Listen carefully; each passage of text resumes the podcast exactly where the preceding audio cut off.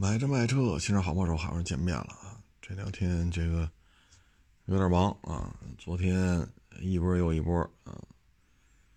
哎呀，昨儿收一途乐，今儿收一途乐，好家伙，这最近卖途乐的挺多，卖霸道的也多啊。嗯，昨儿聊到都几点了？嗓子都说哑了。大老远来的啊，看看我，你怎么着得陪人聊会儿啊？你也不能。就就把人轰出去，是不是？来的就是一份情谊嘛，啊！所以回家呢，昨天本来说每日一车都懒得录，哎呀，但是，哎，还行吧，歇了会儿，回家歇了会儿啊。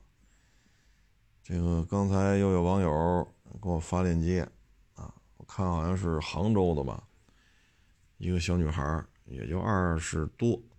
不大，也就二十小几岁，骑人家的一个赛六百，就是全江倍耐力那个四缸六百，啊，结果呢出车祸，啊，我看那段视频了，骑人家摩托车之前还问呢，啊，这表是干嘛的？这表是干嘛？可以说对于摩托车啊，真是，嗯，最起码对这台赛六百是很不熟悉。然后呢，在第二段视频呢，就是女孩脸冲下趴在地下，已经不动了，浑身都不动了，就发出那种有节奏的，就是声音非常大的那种倒气儿啊，声音非常大，就是发出那种倒气儿的声啊，所以这感觉呢，嗯，大脑肯定是出问题了啊，你浑身不动嘛。中枢神经控制这一块肯定是受影响。至于说有节奏的、非常大声音的在那倒气儿呢，这颅内肯定是有问题啊。所以这小女孩如果救过来的话呢，当然我们希望能救过来啊。但救过来之后，会不会落下残疾啊？啊，这就不好说了。小女孩呢，看她躺在地这状态吧，也没戴头盔。然后一头长发，顺着头发里边出来的都是血，啊，头发基本上都被血给染红了都，啊，所以这头部受伤啊不轻啊。这个呢，其实就是家里边教育的问题，啊，事先就你就从小到大嘛，你二十多岁，你从生下来到给这小女孩养到二十多岁，你你总有跟孩子一起出去的时候。你总有跟孩子一起出去的时候，只有汽车，只有大卡车，只有大客车，只有摩托车，只有电动自行车。应该啊，作为父母来讲，应该跟孩子呀讲一讲啊，那边大卡车右转弯啊，你甭管是俩轴的、仨轴的，还是轴更多的这种大大卡车啊，包括公交车或者大巴车啊，这种车车身长度都很长。司机呀，都是有盲区的，尤其是右转呀、左转，特别是右转，因为咱们国家方向盘在左边，右转的时候盲区更大，啊，特别是那个大挂车，啊，就一拖头六轴的，后边那一大平板，啊，这大平板那就长了去了，啊，其实很多交通事故吧，都是在这种不经意当中发生的。这个反正就是得想清楚，不想清楚的话，有些后果呀承受不起啊。包括大卡车、大巴车右转，一定要远离啊，因为它转弯半径前后轮转弯半径不一样，车头离你一米远，后边这轱辘那可能把你压了啊，这一压，那可能连个全尸都留不下来啊。这是道路交通的一些常识问题，这些呀，其实。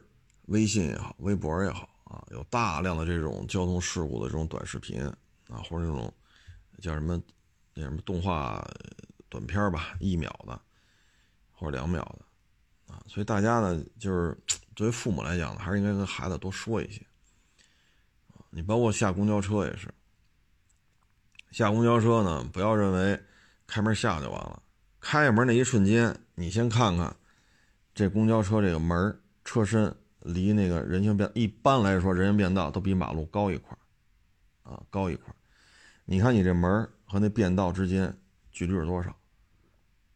如果距离有个六七十公分，那你别先往下，就是人不蹬就下去，你要先看一眼你后边有没有来车，左右有没有，因为电动自行车它也有可能七八十厘米就够它歘钻过去，包括自行车。啊，像这些都应该跟家里孩子呀嘱咐嘱咐到位，啊，说这车一开门，哎呦，正好这就是这车身和这马路牙子就十厘米、二十厘米，那行，啊，因为咱还没有十厘米宽的摩托车，二十厘米宽的电动自行车，那即使有，那人也过不去啊，啊，这哪个摩托车驾驶员就十厘米宽，就这样的话好一点，啊，会好一点。如果真是公交车离这变道台阶这块有一米左右或者半米多，不要就往下蹦，啊，因为北京也好，其他城市也好，出过这种案例很多，老人上下车慢，啊，前面小伙子噔噔噔都下去了，老人慢，然后电动自行车一看没人了，人家歘一拧这电门啊，不是油门，一拧电门歘就过来了，就是老人下车慢呀，嘣儿下来了。这一撞完了，老人当场死亡。你这个就，这你说骑电动自行车的希望看到这个吗？不希望。老人家属希望这样也不希望。这公交车也别走了，为什么呀？从你车上下来被撞死了，那手还抓着门栏杆呢，人家被撞死了。公交车你也不你也不能走，也得接受调查，死人了吗？牵着人命案了，都老老实实待着吧。所以这些呢，就是平时得跟孩子说，啊，得跟孩子说。呃，至于大卡车右转弯、大巴车右转弯撞死人的太多了，真的是太多了，啊，每年都在发生，每个月都在发生，这个是一点招没有，啊，我只能说什么呢？就是咱要说骑电动自行车或者自行车，咱走边上这个自行车道啊，那你看到前面有右转弯路口的时候。你就是应该做的什么呢？减速，回头看一眼。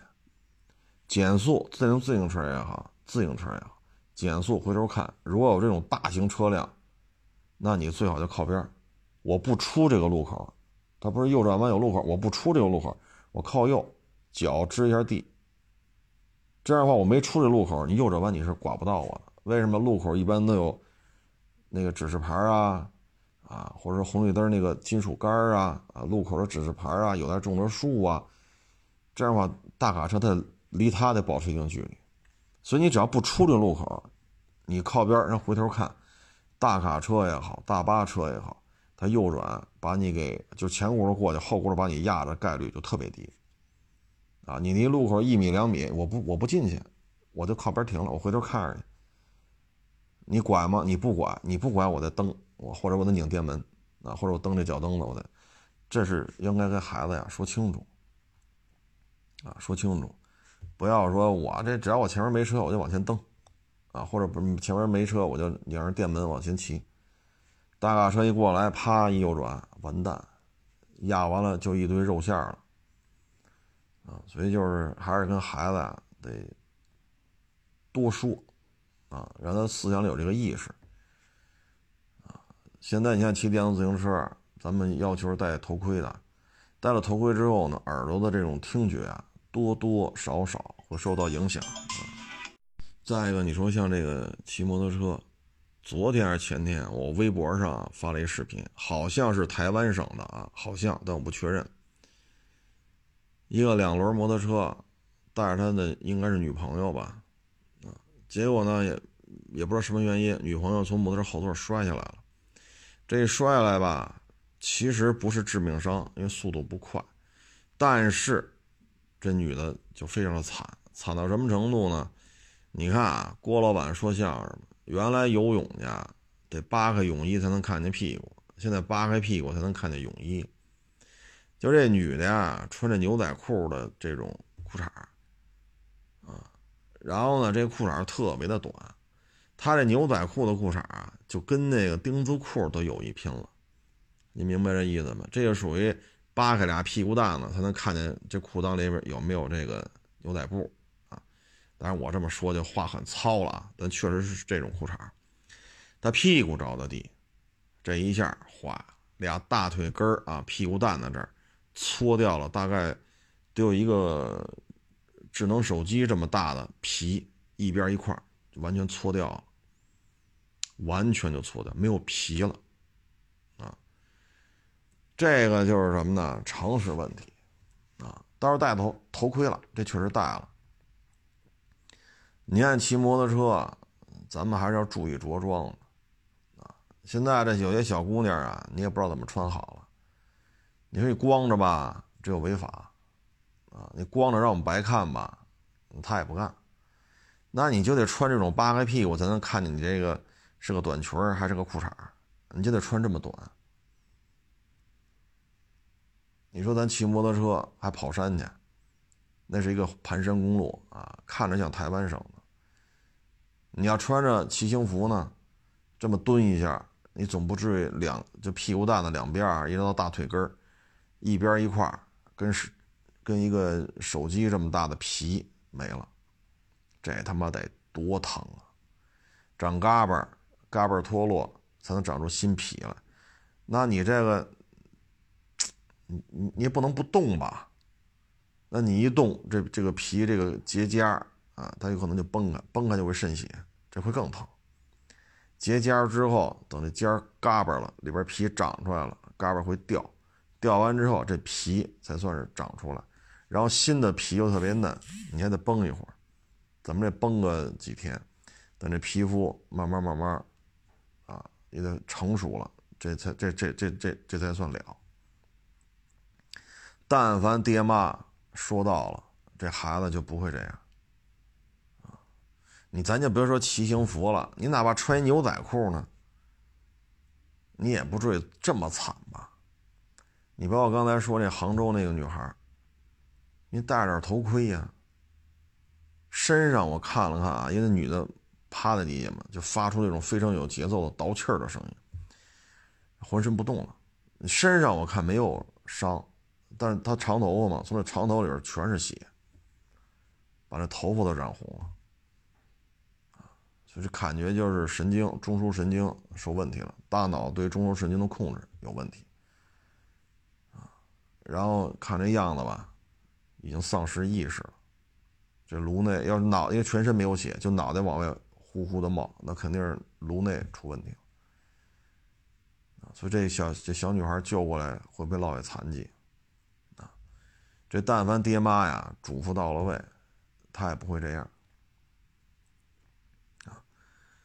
这我觉得没办法。你说驾校教吗？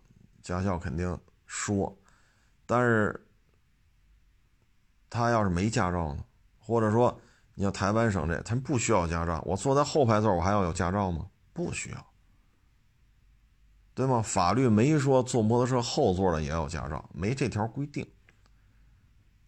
那就那就麻烦了，还一个呢，就是驾校的问题了。驾校，我认为应该加一些科目，不论是机动车的，不论是摩托车的，这应该就是什么呢？应该做一个什么样的教学呢？就是应该找一台大拖板来，或者找一台五十多个座的那种大金龙，啊，在驾校里边就让它右转弯。你就站在边上，然后你看这假人站在什么位置会被会被压，就应该让所有在驾校，不论是俩轮的、仨轮的、四个轮的，还是呃更大型的这种汽车的，只要是驾校必须看，现场看摆假人你看把假人压爆了吧，然后至少看一小时的交通事故，就各种人被压成肉沫，肠子肚子都被碾成肉沫。或者肠子肚子崩出去了啊，腹腔腹腔的压力太高，这一压肠子肚子崩出来，你就让他看，是很残酷很血腥，看完了不想吃饭了，就应该驾校应该加这么一个课，咱可能会避免很多这种问题，包括今天早上我来立汤路过了丽水桥吧，过了丽水桥前面东德广场。就那就中间这一段应该是一 KTM，一小伙子骑着它，我呢和前面车呀有点距离，因为前面红灯嘛，我就带着带着刹车慢慢往前溜。我和前面车之间大概有不到十米、七八米的状态，很慢了已经。他呢从我右边过来，然后站着骑过来了，回头看我的左后方，然后啪一压轮，他站着啊一压轮，就跑到我左边了。我左边呢就是左转车道，然后啪又一压轮，这是骑正了。骑正了之后吧，然后又回头看，然后啪又这，哎呦我老天哪！我说真是不知道怎么显摆自己了！这就是年轻人，他有时候你说他也不听啊，就不知道怎么能展示自己特多牛逼啊，就不知道怎么才能是吧？让你们看着我我我可牛了，你知道不知道？啊，就可能这个岁数吧，他就习惯这样。我就看着我，我说你要这么骑摩托车，家伙，您这能骑多长时间？哪有这么夸张的夸张的压车呀？那会儿我大概是过九点了吧，过九点了，啊，九点多一点。所以说这车要这么骑的话，你说叫爹妈看见不着急吗？这两天啊，北京反正这堵车是挺厉害的。啊，基本上早上来都是俩钟头，啊，这个基本上就是一过八大处就开始堵，香山那边他还堵，一直堵堵到林翠桥，啊，然后下过了林翠桥之后右转弯走匝道去安利路，就一直都在堵，确实堵得很厉害，呃，摩托车这种穿行吧，确实也挺多。啊，我刚才还看了一个小视频呢，他是什么呢？就骑自行车，那种赛车，自行车的赛车啊。然后呢，就非得在机动车道中间骑，啊，然后就还骑还挺快，看那车速啊，三四十公里，啊。然后呢，因为自行车本身没有灯光，又是一个黑天下火的状态。啊，然后前面一个黑色的轿车就右，它往右并线，那看不见呐。你摩托车还有个大灯，对吧？你点亮了或者打着双闪，这还能知道后边有一车。你骑自行车这怎么能看见？再说谁能想到，说一个三车道的马路，人家在中间这条车道开三四十的车速，怎么能从那歘穿过一台自行车？根本就没想到，人一并线，一下子把这自行车就给剐了。这骑自行车摔出去好几十米，所以你看，我说的车速三四十，我可能说保守了。如果能摔出去好几十米的话，您说这车速得多快？人家就轻微的蹭了一下他的后轱辘，啊，然后呢，这这哥们儿就飞出去了，飞出去得有得有个二三十米远，所以你说这自行车骑多快？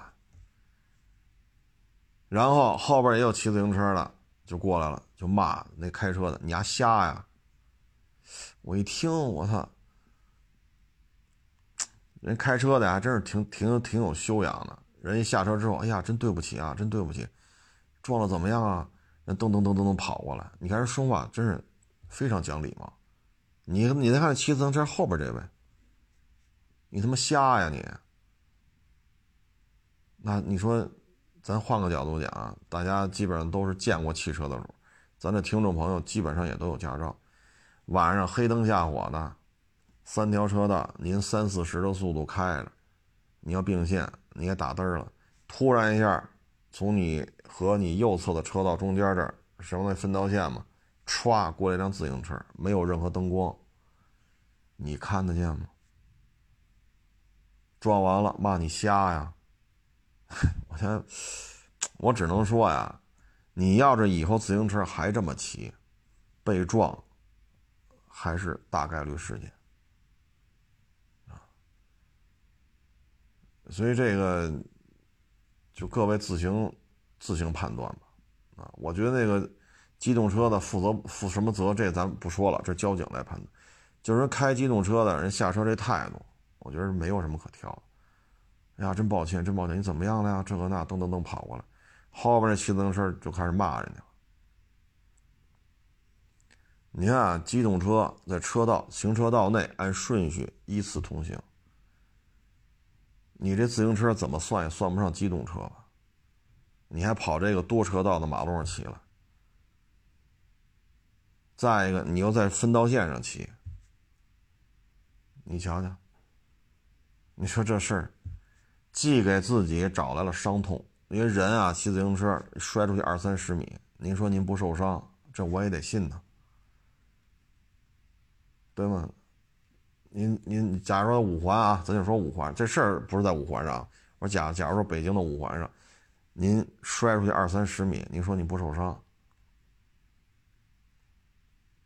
我看他骑自行车那有点画面了，他除了一个骑自行车的头盔之外，也没有什么护具、骑行服都没有。所以有些事情啊，就是你事先得有一个判断，我这么干有可能就会受到伤害，那我就别这么干。对吧？我就别这么干。天这么黑，就不要跑多车道的马路上钻这裆子骑车了。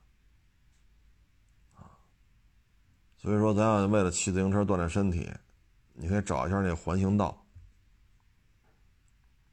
啊，你上那环形道上骑去。啊，或者有些这种没有这么多车，啊，有些不是主干道的地方，你上那儿骑去。再一个呢，骑自行车就追求这种速度啊、耐力啊、冲刺。我的建议就是什么呢？你得穿上反光反光背心儿，这自行车最起码得有一灯，爆闪的灯，啪啪啪啪啪跟这闪，你得让人知道。然后你后边也得有这么一个灯啊。再一个就不要去不该骑的地方骑。你自行车跑这种多车道上还钻裆吗？谁看得见？是不是？所以，这有些事情啊，就是你完全可以避免，但是你不，那你不的情况下，那就是等着出事儿那出了事儿，那就，哎，所以有些事情啊，不是说谁应该负责，他应该负责，我就无所谓。我这么走，我没责任，他只要撞我，他全责，所以我就这么走。这个啊，咱不是说坐在这个。会议室里边看 PPT，然后放案例分析，咱跟这儿说啊，就原告怎么说，被告怎么说呀，交警怎么说，法院怎么，律师怎么说，咱不是干这个的。为什么你坐这儿说这怎么怎么着？原告死了那个他已经死了，咱们这只是拿着各自的这份薪水。你当警察拿着警察的薪水，当法官拿着法官的薪水。我是原告律师，或者说我是被告律师，那我拿着律师的这份酬劳。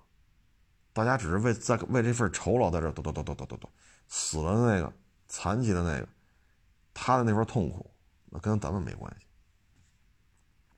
所以有的时候不要说我这么走，他只要撞我，他全责，所以我就这么走。那这就有点较劲了。生命啊，只有一次。你像刚才说杭州那小女孩，啊，说到这儿吧，就说这驾校，正好我看了一个数据嘛。前两天不是电台做节目嘛，啊，说这事儿来着，正好把这数据要过来。嗯，这个数据挺有意思的。咱们国家呀，载客汽车保有量二点四八亿，载客啊，它可能就不包括刚才说那大拖头啊，嗯，什么挖掘机呀、推土机呀，啊，这些大拖头、大卡车就不算了。私家车呢，二点二九亿。嗯，拢共载客汽车二点四八亿，啊，这数可不低了，十四亿人，二点四八亿，那就和六个半人不到，不不到七个人一辆车，啊，这还不算这些特种车呀，卡车是拉货为主的呀，啊，这这这机动车 保有量可不少了啊。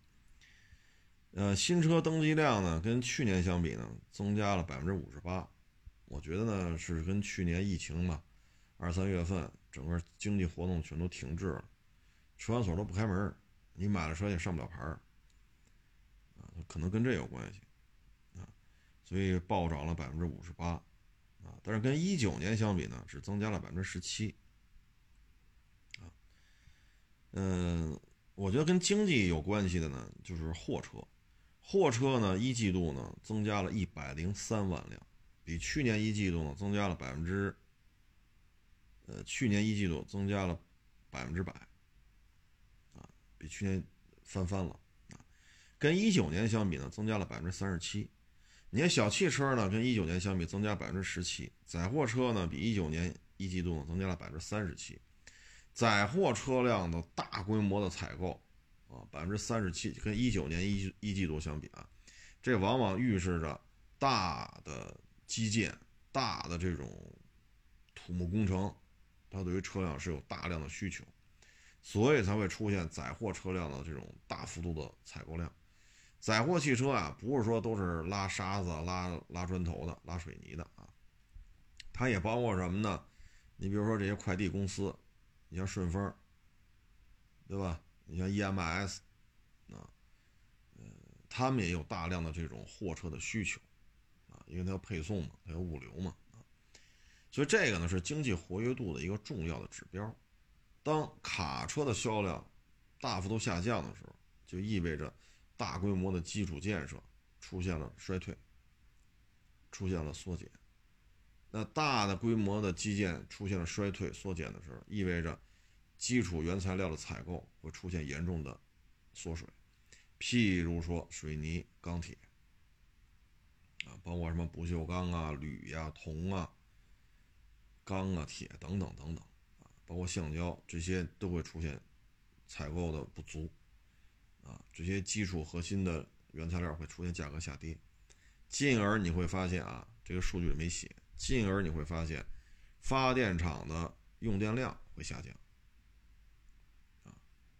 所以呢，当一季度二零二一年一季度卡车的新车注册量比二零一九年一季度增加百分之三十七的时候，这就意味着今年这个经济势头开门红，应该是不错的。应该是不错，因为大规模的卡车介入到实际的使用当中，就意味着有大量的这种经济投资开始落实到实这个实地当中，不是落实到纸面上啊，所以这是一个好事儿，就是经济风向标嘛啊，我估计啊，一二季度可能用电量也会开始上涨啊，这是好事儿。新能源汽车呢，一季度呢，呃，增加呢，你要比一九年相比啊，增加百分之二十一，啊，咱不说二零年了，因为二零年没有可比性，二零年一二三月那是特殊时期啊。新能源汽车比一九年一季度增加百分之二十一，啊，这也说明新能源汽车吧，第一政策，啊，扶持政策，像有些城市直接送牌，你要买油车，要么摇号去，要么拍卖。你买电车，纯电的是吧？送你一个，所以很多人就买电车啊。你像上海，你弄个汽车牌照，那得大几万呢，弄一电动的白给。那谁跟钱有仇啊？你别说七八万、八九万，七八千他马路上也捡不着啊，对吧？七八百你马路上你也捡不着，对吧？这所以这电动车它是有这些政策导向啊。嗯。一季度呢，新领驾照呢八百三十九万，啊，比比二零一九年呢增加了百分之四点八。这个呢，我觉得不容易，因为咱们国家呢出生率是在减少，出生率减少呢不是今年的问题，也不是去年的问题，是已经有些年头了，年轻人越来越少，十八岁才能考驾照的，那就意味着驾校新增生源。受制于出生率下降，所以驾校的发展空间，我个人是持一个不太乐观啊，因为是十四亿人是吧？这十八岁的这小小的小姑娘那有的是，但是现在出生率越来越低了啊，所以对于驾校再过十年、再过十五年、再过二十年，我对于驾校还是持一个不太乐观的状态。但是呢，二一年一季度还是比一九年一季度驾校的新增领证人数增加了百分之四点八三，这还是挺好的，啊，挺好的。所以基本上看吧，考驾照的人也增加了，买卡车的人也增加了，啊，如果说咱们这个数据调查再宽再宽泛一些，比如用电量，比如说高速公路的通行车次，啊，比如说一些重要的一些地区啊，比如京沪，啊，京沪啊，比如说上海、北京、深圳，啊，杭州、成都、重庆，啊，包括郑州、武汉，啊，包括西安。这几个占据战略要地，或者说是经济非常火热的地区，他们的途经他们的高速公路的这种通行量，如果能够统计出来的话，我觉得应该也是增长的。这个增长不跟二零年比啊，因为二零年一季度特殊时期，咱们就跟一九年相比啊，所以我觉得应该是一个较为较为。乐观的一个发展态势吧。啊，这里边呢，超过一百万辆车的城市有七十二个，超过三百万辆的有十六个，啊，跟之前相比吧，突破一百万辆保有量的城市呢，增加了五个，啊，呃，最多的呢还是北京，超过六百万辆，啊，成都、重庆呢是五百万辆。苏州、上海、郑州呢是突破了四百万辆，我觉得成都、重庆啊，汽车保有量超五百万辆。首先呢，成都和重庆它现在没有做到说一线啊超强一线城市，它也没做到。但是为什么重庆、成都的汽车保有量这么高，比上海都要高？我觉得呢，这里边首先呢就是呃蜀道难，难于上青天啊，所以四川盆地。它有大量的丘陵，有大量的山区，所以你看，在尤其是重庆，你要在重庆说弄个什么共享自行车，那基本就废了。去过重庆的朋友都知道，啊，它是一个典型的山城。你找一个说特别笔直的一个大马路，啊，然后两边的楼这建的宅基地也都是水平的，这太困难了，啊。重庆，我我去重庆住那酒店嘛，从这面进来一楼，但是从那边出去，你发现我刚才进的是地下好几层，啊，但它这边确实是地面啊。为什么这这个山体啊比较陡峭？这个酒店这塔楼啊就盖在这个陡峭的山体上，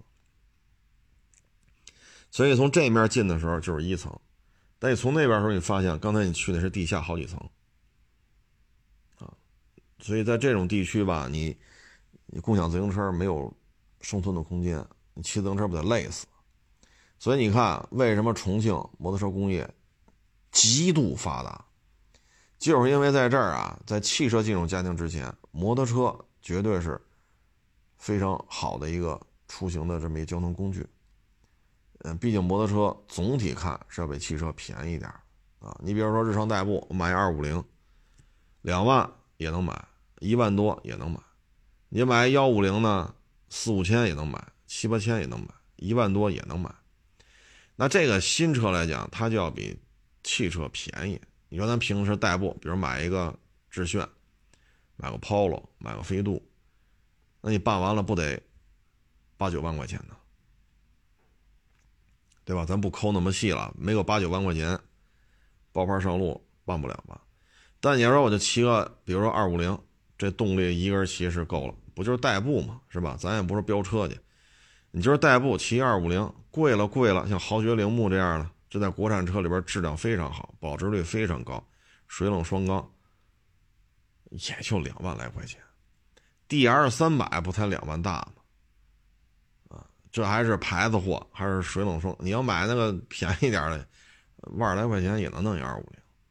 那幺五零一人骑也没问题，所以它总价低，好停车，油耗也低，啊，所以你看重庆和成都为什么机动车保有量这么高，是因为它走道啊，骑自行车啊不现实，啊，有大量的摩托车，然后当经济水平发展到一定程度了，他就从这个七八千啊，一两万啊，哎，买一汽车，所以那边汽车保有率就是高，它是受出行地形的限制。啊去过的朋友都知道，啊，对那边的地理地貌，它它再一个，你像我们以重庆为例啊，因为重庆原来是四川省的，但是现在出来了，成为了直辖市啊。重庆的人口基数非常的高，北京加上海加广州加一块没有重庆市的人口多，所以呢人口基数很大。再一个，重庆周围是大量的都是依照这个河道啊，它都是山区，所以就是开车方便。所以它的保有量呢，重重庆也好，成都也好，它就能做到五百万，啊，它跟这是有关系的。呃，总体看吧，我觉得重庆、成都给我印象最深的就是好吃啊，火锅啊，哎呀，这这种麻辣烫啊，花椒、麻椒、辣椒啊，豆瓣酱啊，哎呦，那真是这相当可以。那这方面我跟你说吧，哎呀，我觉得。去那边是生活，你知道吗？在北京是奔命啊！我觉得去四川，不论成都呀、重庆，我认为是生活啊。这里边好消息呢，就是一季度新登记的机动车，这也创了新高啊！二零二一年第一季度呢，是新登记的机动车九百六十六万辆，咱们跟一九年相比呢。增长了百分之三十一，啊，差一点点就变成百分之三十二了，因为增长了三十一点九六，啊，差一点点就变成三十二，这个还是很厉害的。这就说明什么呢？国内对于新车的需求呢，充分的释放了。嗯，大家手里呢就有钱了，啊，因为咱们国家呀，疫情控制还是相当好的，啊，你看主要的经济体，咱们国家这疫情那绝对是。控制的最好的，啊，你不论是北美、欧洲、日本、韩国，啊，这些主要的经济体啊，咱们这边疫情控制绝对是最好的，包括疫苗啊，免费打，我也去了啊，去了两回，那回回排大队，所以到现在没打呢，等哪天不忙了，你去把这针打了去，啊，打了疫苗呢，对自己有好处，啊，如果大家都打了，那大家就都是一个。可能这种安全水平会更高，啊，也得感谢国家嘛，啊，在海外我看有些国家疫苗都成了稀缺资源了，有些国家为了抢这点疫苗，恨不得都恨不得俩外交部长都都骂大街了啊，咱这边免费打，只要拿身份证就给你打啊，所以呢，这个经济啊在复苏，啊，不论是卡车的销售量，新车的呃增加了百分之三十一点九六啊，还包括驾校啊。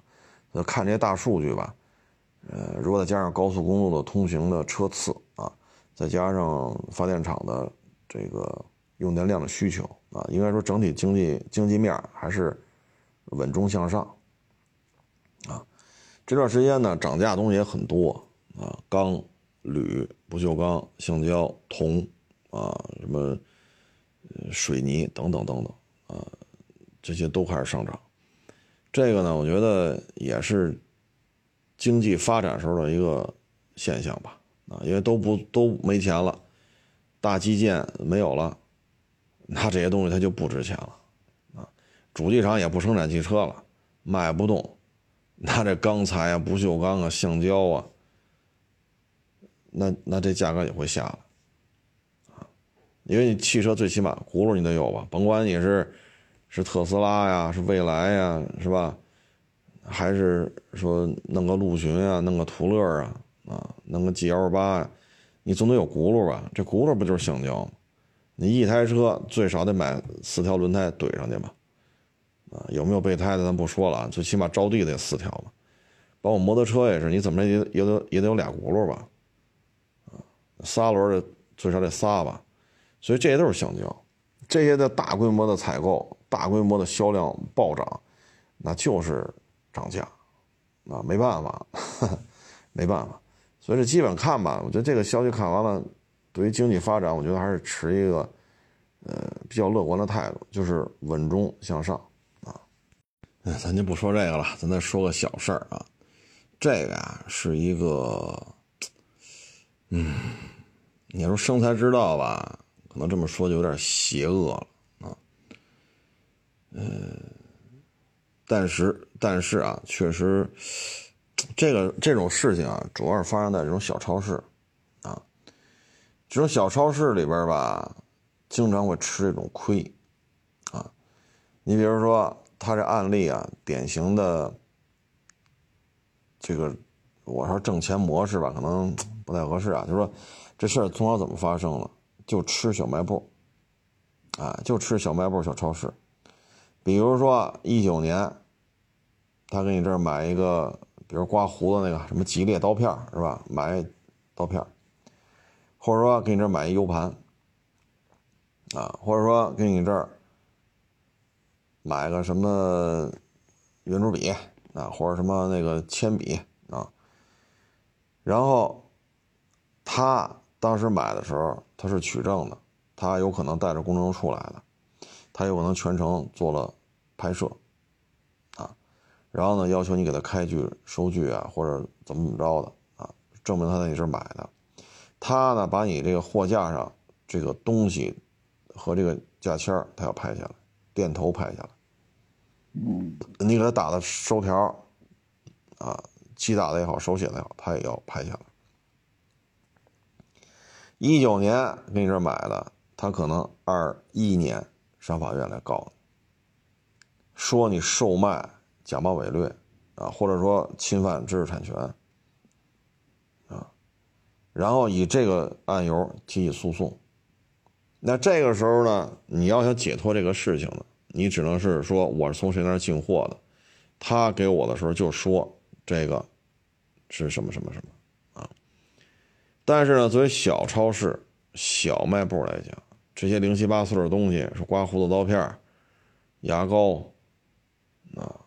铅笔，啊，这个什么 U 盘，啊，这些东西，你说你进货凭证啊，包括当时怎么说的，你能留两年吗？啊，可能这小超市、小卖部，它就是夫妻店啊，那你在这种情况之下，他一告你，他要他这个，这个金额也不高，啊，比如让你赔两万。啊他就说了，在你这儿买的这东西，经过鉴定、经过检测，就是假冒伪劣。你销售假冒伪劣，他对你提起诉讼，或者以厂家的名义进行知识产权的这个追责。你售卖的东西是仿冒我们怎么怎么着的？那这个时候你就没法弄了。你说金额高吗？一两万、三四万你说一两万块钱的东西，你再去找律师，这个那个那个这个。哎，最关键是什么？你进货的那些东西，你已经找不着了，你没有办法进行责任的这种排除。你说我也是受害者，他跟我说说是什么什么什么，我也不知道，然后我就骂他。当时跟你说的什么？你怎么去取证？你就没法取证了。本身这东西它不是什么大额商品，你说一牙刷。小卖部、小超市里卖的牙刷能有多少钱？刮胡子刀片能有多少钱？买一 U 盘能有多少钱？或者买一个什么那个刷碗的那个洗洁灵，你说这一瓶能有多少钱？或者买一个什么其他的东西，十块、八块、三五十块，你你怎么怎么去分辨？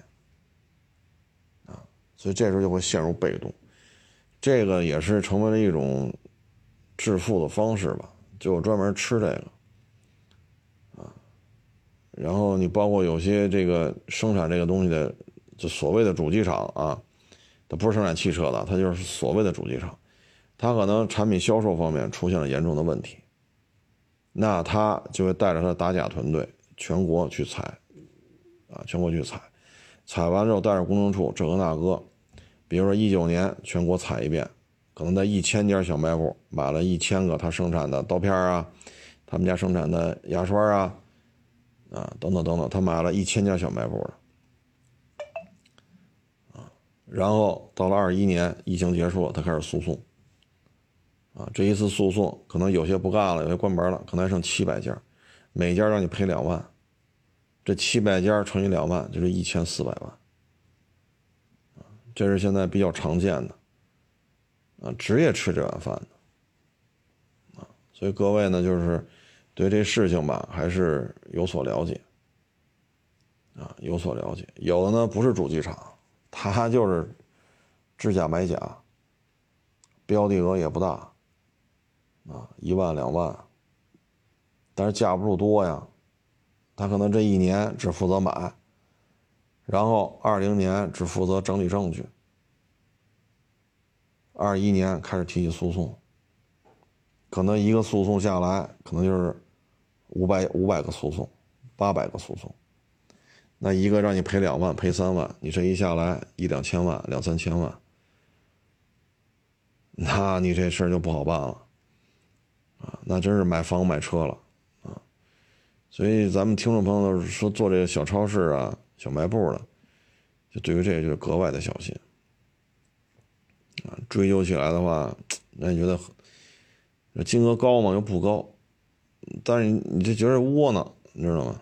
本身你就说不清楚了，啊，说不清楚了。所以大家对这事儿吧，还是如果您是干这行的，还是要有所了解。然后这个最近吧，就是车市当中吧，我看这种投资啊，租大门脸房啊，打广告啊。啊，这越来越多了，嗯，但有时候我特好奇，啊，你看啊，比如说车比我多五倍、多八倍，啊，甚至多十倍，啊，因为咱这不是没钱嘛，啊，没钱，所以咱这个比较穷，没有那么多车啊，这没有什么寒碜的，确实没钱啊，所以收不了几个车，啊，但是呢，我又特好奇。因为每天嘛，这这这这这这都能看见啊。就说，有时候我这儿就这么点车，啊，验车吧，累的是腰酸腿疼，膝关节、腰椎啊、眼睛啊、颈椎啊，哪哪都不舒服。可是人家那儿吧，车比我多五倍、多十倍，可是看不见那儿有验车的。啊，你看我在这儿验车，啊。呃，开电梯的这大哥啊，包括保洁阿姨啊，包括这个负责安保的啊，等等等等等等，啊，包括什么水电的啊，等等等等，这些物业方的这些啊，这些工作人员啊，都看见我跟这儿干活。有些时候呢，一看，好家伙，这一点多钟从这过，你搁这撅着屁股搁那干啊，三点多钟回来还搁那干。啊但是你看没有，车比我多五倍、多十倍的，你看不见他验车，啊，哎，来了就卖，来了就卖，啊，什么车都敢卖，啊，这确实是有点意思，啊，包括呢，你看现在也有的这个扎了钱了，啊，弄了风投了，啊，这店面，好家伙，今儿我还跟我们这同行聊呢，他说嗨。扎了钱了，几千万的风投到了，大门脸房子、大铺面房子，你不得弄一个？你不能再抠抠搜搜的了，那必须得花钱啊！风投给你钱让你花的，不让你跟这存着吃利息的。所以你看吧，这铺面房一个比一个大，啊，到处的这个，哎呀，所以我们都觉得，你说是不是他们具备什么？三五分钟就能把我们两三小时干的活就给干了呢，是不是有什么秘籍呀？啊，再这卖这车，这什么车都敢卖，啊，这我们有时候觉得也是佩服啊。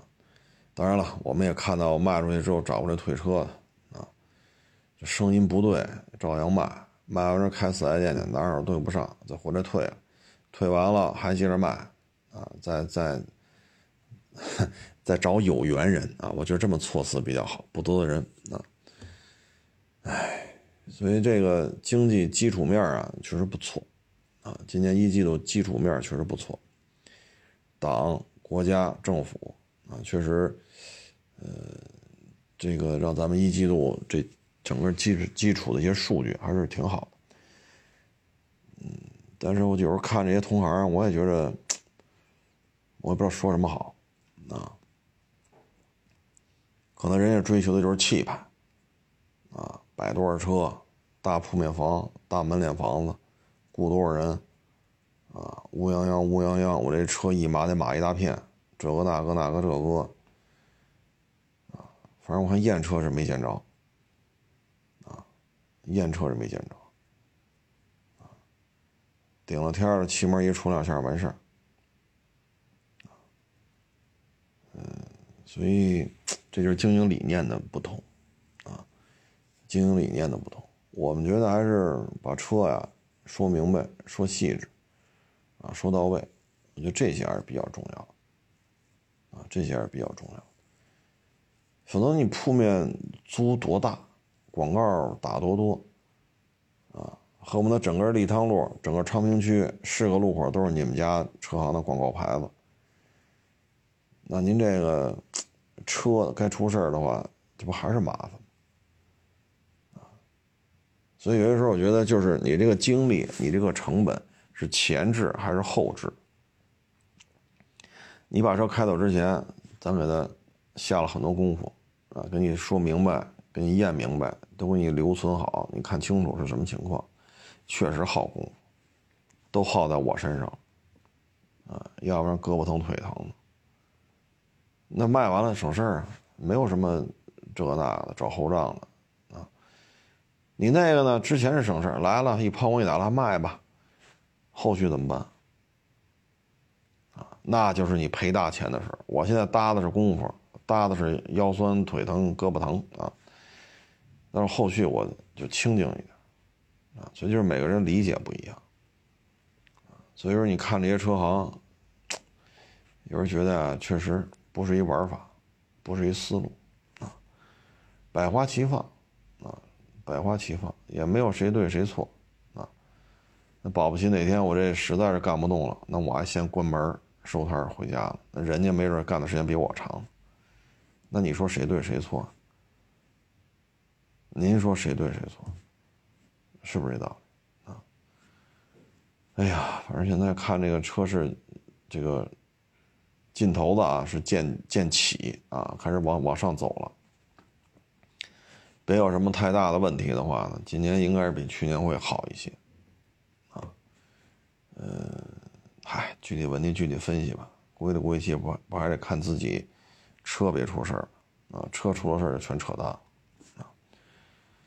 嗯，这两天我看就是特别是今天啊，就关于这个卡车拉渣土车。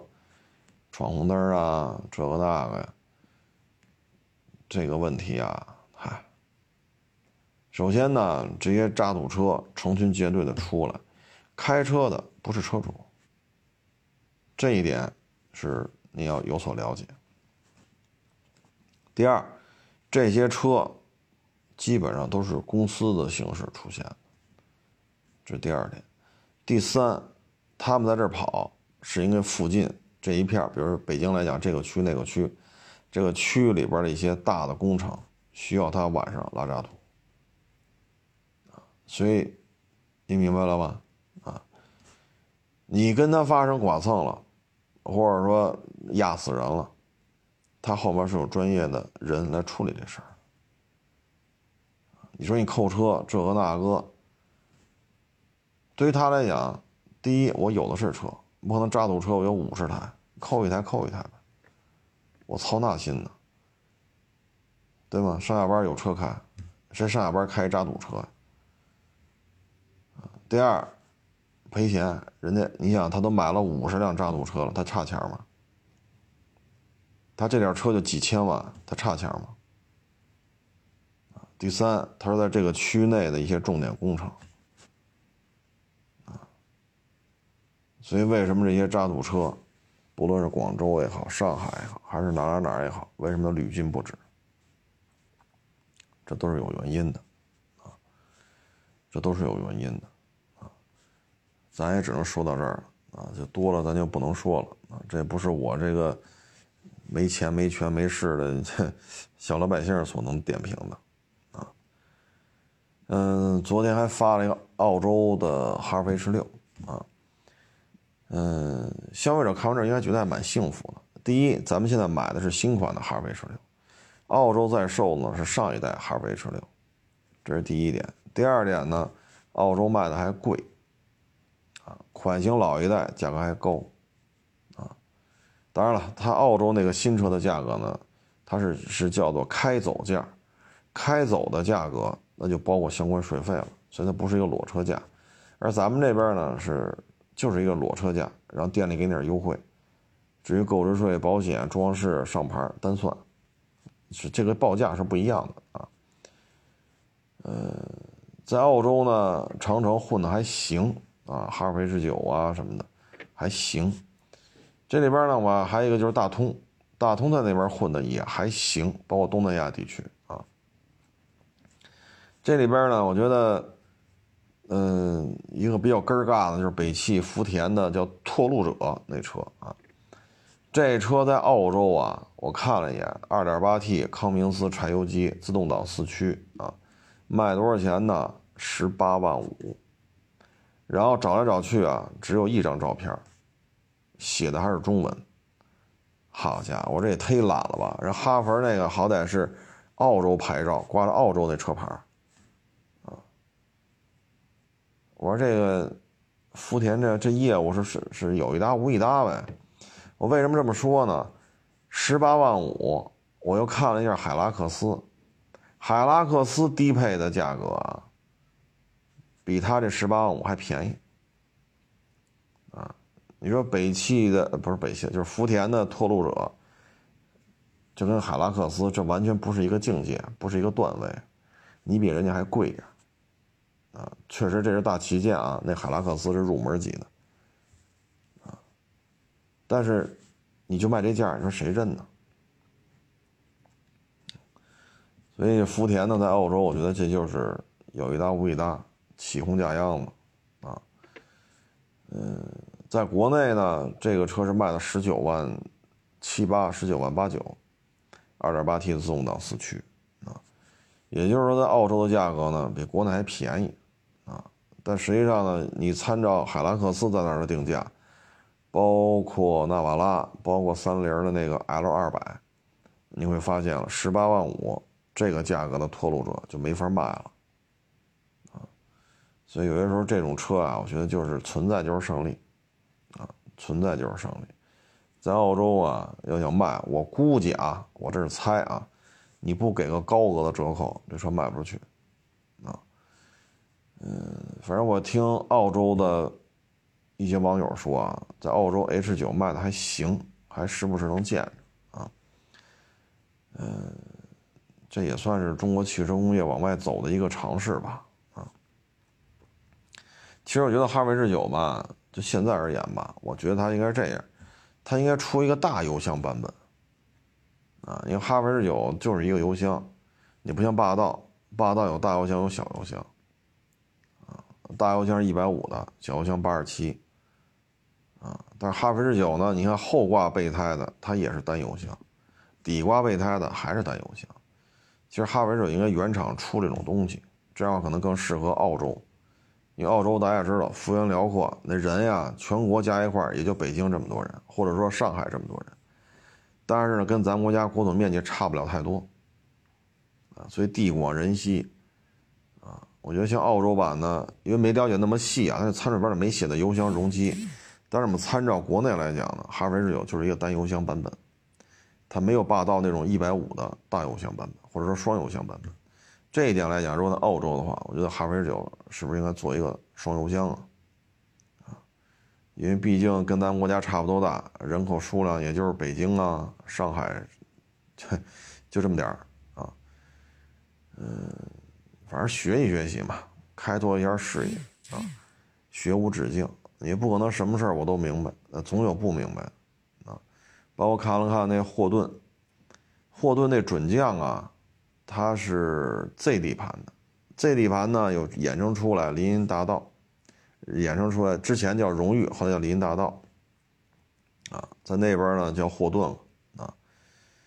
我一看，好家伙，六点零大八缸还配一手动挡，好，土澳啊，他不太认可什么 M 三呀、RS 四啊。AMG C 六三呀，他不认可这个，在土澳呢，他们更认可的就是这种纯粹的大牌自吸啊，一个就是福特的一个专门针对澳洲生产的车系，一个就是霍顿这个品牌针对澳洲很多各种各样的车系啊。土澳呢，因为没有签那个节能减排的协议，所以他不在乎，爱烧多少油烧多少油，只要消费者买我就造，所以才会出现一个三厢轿车，六点零 V 八手动挡。这也是澳洲特色，但是很遗憾，福特和霍顿这两个针对土澳比较下功夫的这个品牌，都已经宣布在土澳停产了。因为你拢共就这么点人，人口全国人口大致相当于北京或者大致相当于上海，你没有那么大的消费，你没有那么多量，啊，你像北京六百万辆车，上海四百万辆车。啊你说，你你取个中，五百万辆，五百万辆，你每年才能消耗多少辆？啊，你按五年一换，那五百万辆一年就一百万辆，一百万辆的这种这种市场更新对新车的需求，那这一百万辆你还要分担到什么丰田、本田、大众、奔驰、宝马、奥迪，然后包括我刚才说那福特针对土奥的系列，包括通用下边针对土奥的霍顿系列。你拢共就按五年一换代的话，就就一百万辆的这个新增基数，然后这么多，包括还有三菱，还有五十铃，还有尼桑，再加上像长城这样的、大通这样的中国的品牌，你一共就一百万辆新增品，你你负担分散到这些品牌，你能有多大的量？啊，那它在运转一生产线，再开发出这么多霍顿车型来，研发成本怎么算？生产线的运营成本怎么算？研发团队的成本怎么算？等等等等。所以有时候人多好办事儿嘛。咱们国家十四亿人，所以高铁就能这么修。假如咱们国家也，假如说啊，咱们国家这么大国土面就五千万人了，谁还修高铁？没法修。你就高速公路凑合跑跑吧。高速公路也不能像咱国家修的这么好。为什么？没有那么多车，没有那么多车，收不了那么多高速费。收不了高速费，说弄得这么好，没有，没有钱呢。修好了也没多少人跑。假如说全国就五千万人，这高速我高铁呀，全废了，咱也不需要这么多码头了。啊，包括咱国家海军，好家伙，这个比如护卫舰五字头啊，五零零到五九九，居然就这编号就不够用了。为什么？护卫舰超过一百艘了。五零零到五九九全用满了，再造护卫舰就得想新的号段，也就是咱们国家能能为这事儿发愁。人别的国家造个五六艘护卫舰，恨不得十年才造完，就造五六艘。最后一次下水服役的时候，第一艘都该中期大修了。为什么？没那么多人，负担不起这么多军舰。像咱们好家伙，一百艘不够用了啊！五零零到五九九 还得再开号段去，也就是咱们。所以有时候出生率下降吧，很多问题它不是当时立刻就能看出来的，它对后续是有影响的，包括咱们说的这个驾校的问题。按照现在这这最近这两三年这出口，这个人生这什么人生就是，呃，出生率啊，按照这两三年的，那再过十六七年，驾校就会大规模倒闭，这是必然的，啊，因为没有这么多人了。他可能这一辈子可能买十个车，买二十个车没问题，有钱就换呗。但是驾照人就他不能没完没了去考去吧？您说呢？您还一年考一回，一年考一回，十年考十回，那不能这么干吧？所以我觉得再过个十五六年，可能驾校就该进入一个萧条期了，也许用不了，那也许再过五六年、七八年，人口下降了。出生率下降就会对驾校产生比较大的冲击，啊，嗯，行了，这也不多聊了啊。最近确实比较累，一天一期确实也做不到了啊，大家也多包涵吧，嗓子都说哑了啊。谢谢大家支持，谢谢大家捧场，欢迎关注我新浪微博“海阔试车手”微信号“海阔试车”。